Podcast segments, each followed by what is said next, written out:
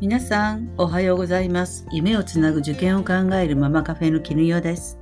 今日もズタボロ家族と受験の神様のチャンネルにお越しいただきありがとうございます。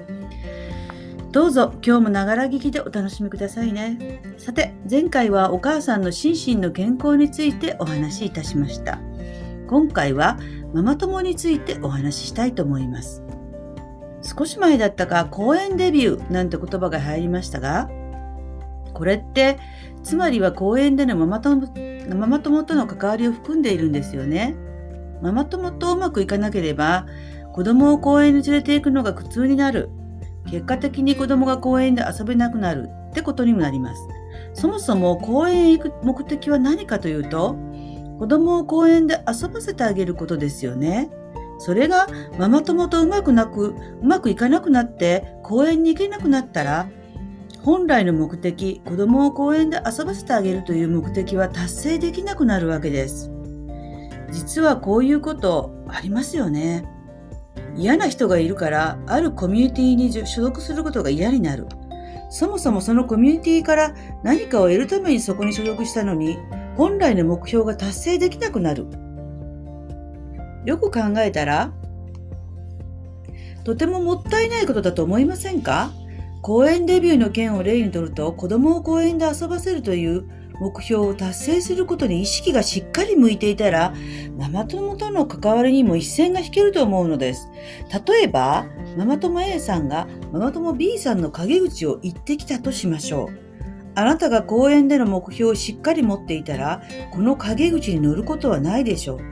子供を遊ば遊ばせることより陰口を言うことの方が楽しいなんてことになると公園の役割はあなたが陰口を言って楽しむ場所であって子供を遊ばせるという本来の目的を見失うわけです。あなたの公園でのエネルギーは本来子供との遊びに注がれるべきであっておしゃべりじゃないわけです。言い方を変えると子供との遊びにエネルギーが集中していればそんな陰口はどうでもいいわけでそちらにエネルギーを盗まれることはないわけです。ママ友とのお付き合いをする大原則は自分が目標とする理想的な子育てに対してのエネルギーを奪われないということです。しっかりとこのゴールを認識して見失わなければ絶対に妙なママ友に捕まることはありません。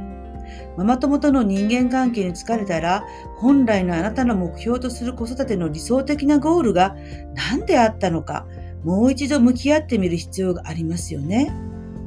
実は人生においてママ友だけじゃなく、職場にもご近所にも親戚にも人のエネルギーを盗もうとする人は嫌というほどいるものです。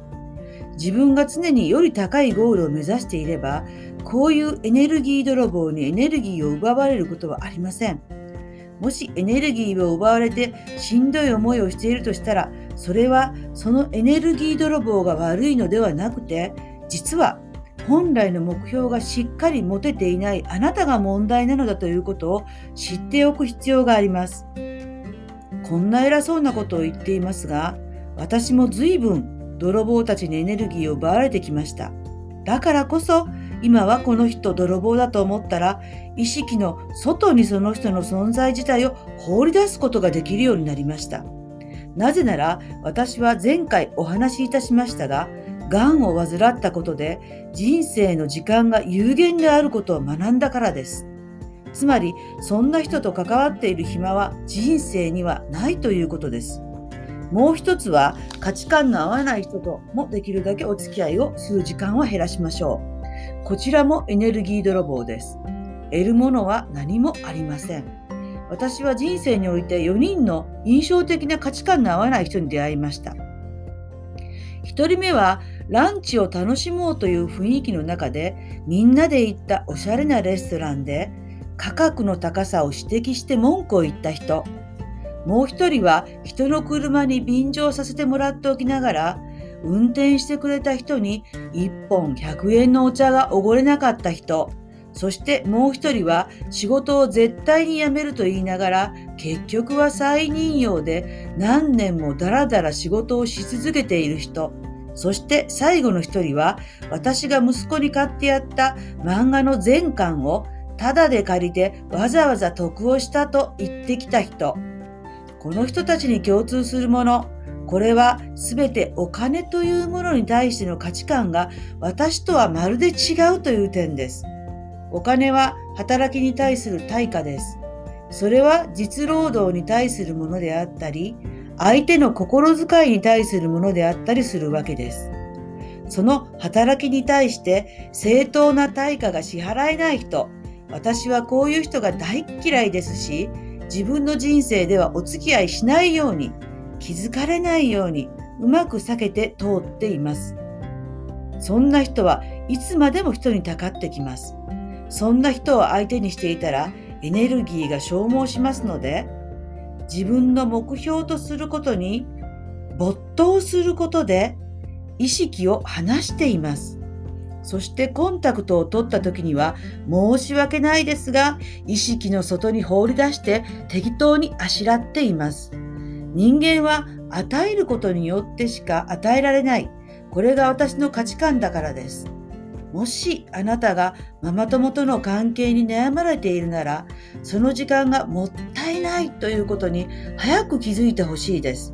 なぜならあなたにとって一番大切なのはあなたのお子さんですよね。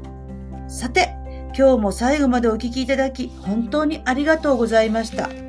もしよろしければフォローしていただけたら今後の励みになります。さて、次回は教育費について語りますね。あなたの今日が穏やかで幸せな一日でありますようにお祈りしています。See you!